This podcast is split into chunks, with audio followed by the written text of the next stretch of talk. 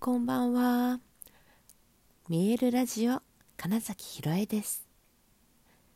想像を超える未来。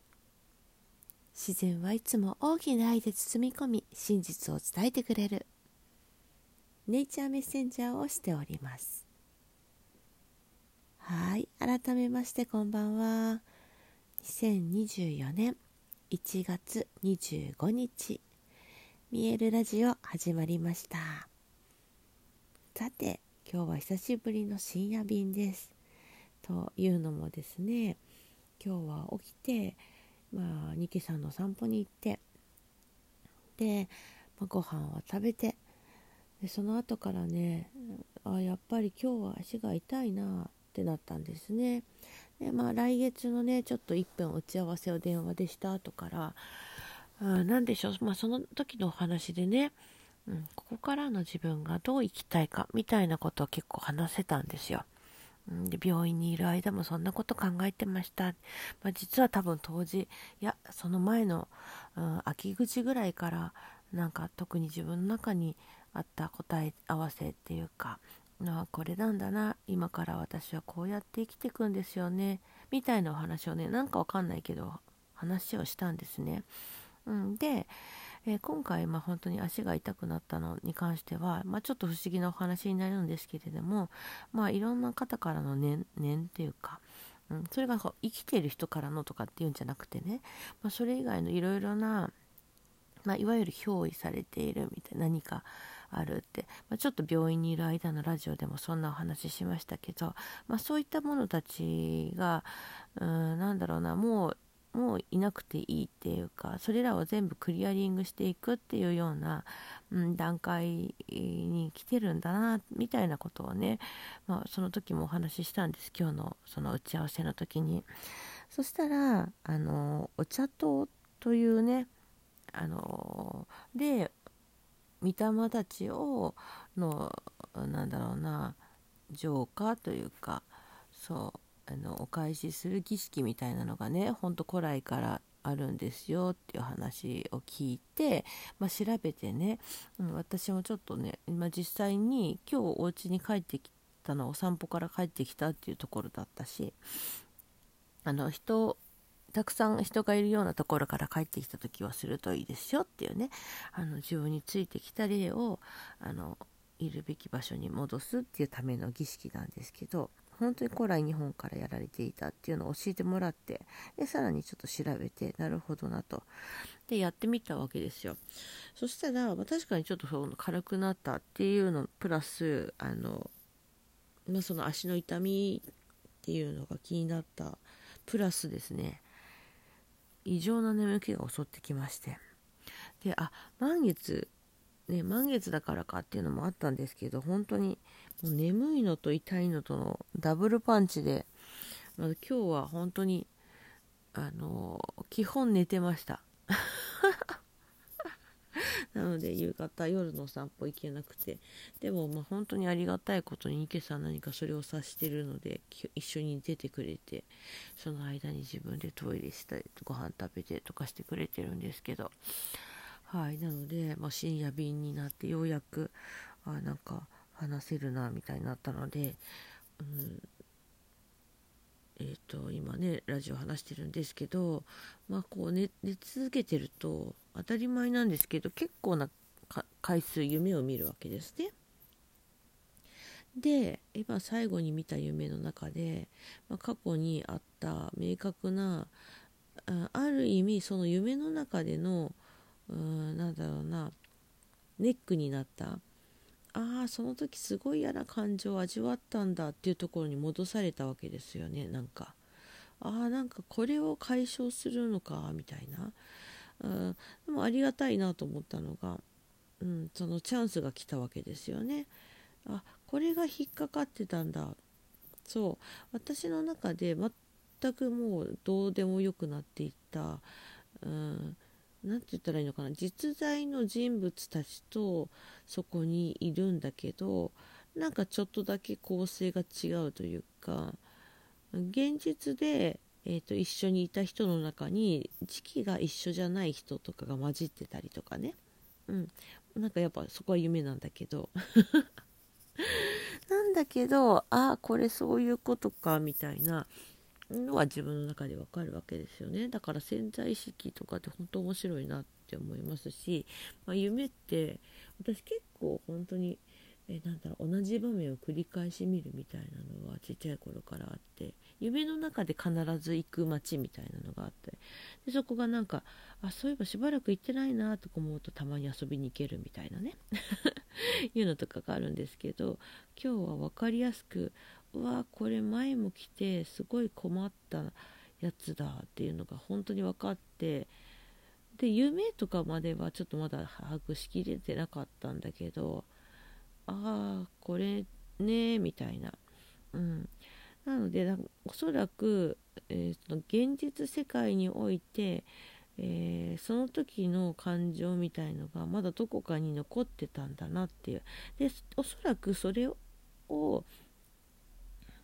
うんとなんかそれによって、えーと、自分が引き寄せているものっていうのがあるなって思ったんですよね。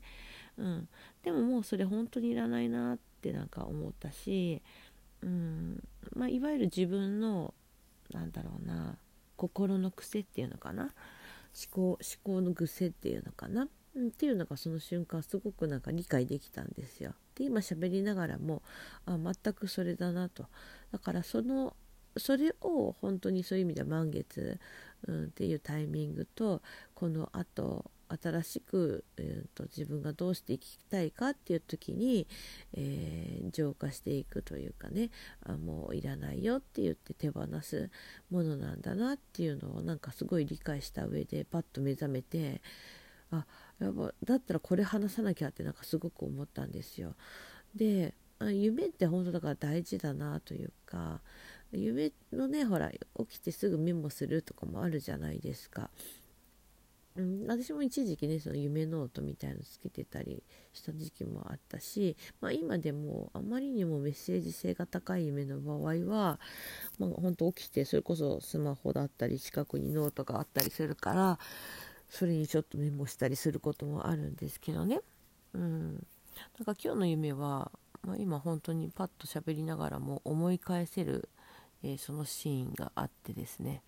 本当にあそれねっていうことが分かったから、うん、すごく良かったんです私は、うん、なんかきっとそのそれを解消するためにいっぱい今日は寝て、うん、結構そうですね。長い長い時間眠らないといかない場所みたいな感覚はあるんですよね。私の中で今日たどり着いている場所っていうのが。だからなんかねそういうことだったのかなっていうそのぐらいうん、潜在意識にアクセスするっていうことが必要だったんだみたいなのが今めちゃくちゃ分かっていて面白くて喋っています。で皆さんもだから夢からのメッセージって本当かなり大事にしたらいいなと思うんですね。もしかしたら本当に私みたいに夢の中で必ず行く場所があるとかね、うん、夢の中でしか会わない人がいるとか、うん、あとはなんかうーん出てくる登場人物は変わるけども似たようなことがいっぱい夢の中であるなとか、うん、なんかそういうのは本当あの夢診断みたいなのを調べてみてもいいと思いますし、え自分の中にそれってなどういうことだろうってえー、っとね質問を投げておくといいと思います。昨日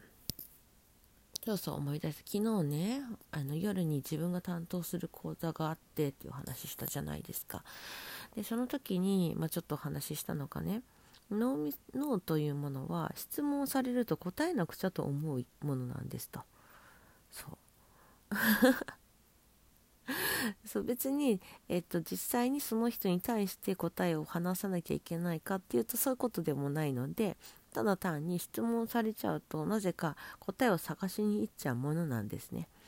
うん、ということでよくいい質問をしましょうっていう話をするんですがつまり何か親って思うことがあったら自分に、うん、質問を投げとくといいんですよ。一番簡単なのが「どうして?」とか「なんで?」です。なんでそんな風に同じ夢を見るんだと思うとかってうん、例えばなんであの人にはそういうこと言っちゃったのかなとか。でもちろんそのねあのネガティブな答えを無理くり探さなくてもいいから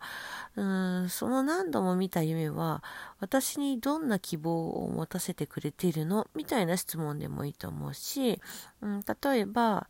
えー、どんな能力を生かすためにこのことが起きたの？とかわかんないけど何て言うのかな？そういった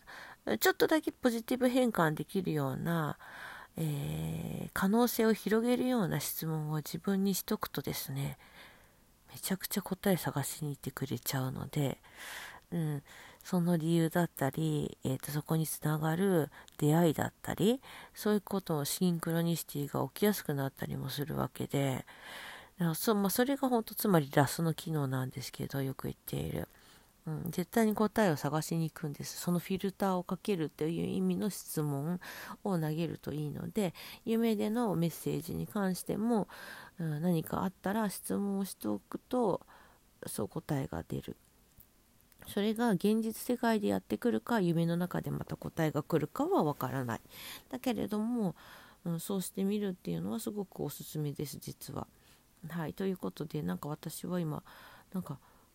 そう深夜なんですけどいきなりパッと目覚めてなんかめっちゃすっきりしたわって急に思って、まあ、ちなみに足はまだちょっとしびれは残ってるんですけどだいぶねその朝に感じた痛みというものは取れてそれだけ睡眠が必要だったんだなということでもねはい寝てよかったなと思ってこのラジオを話してみました。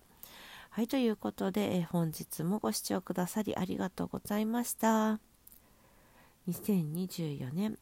1月25日。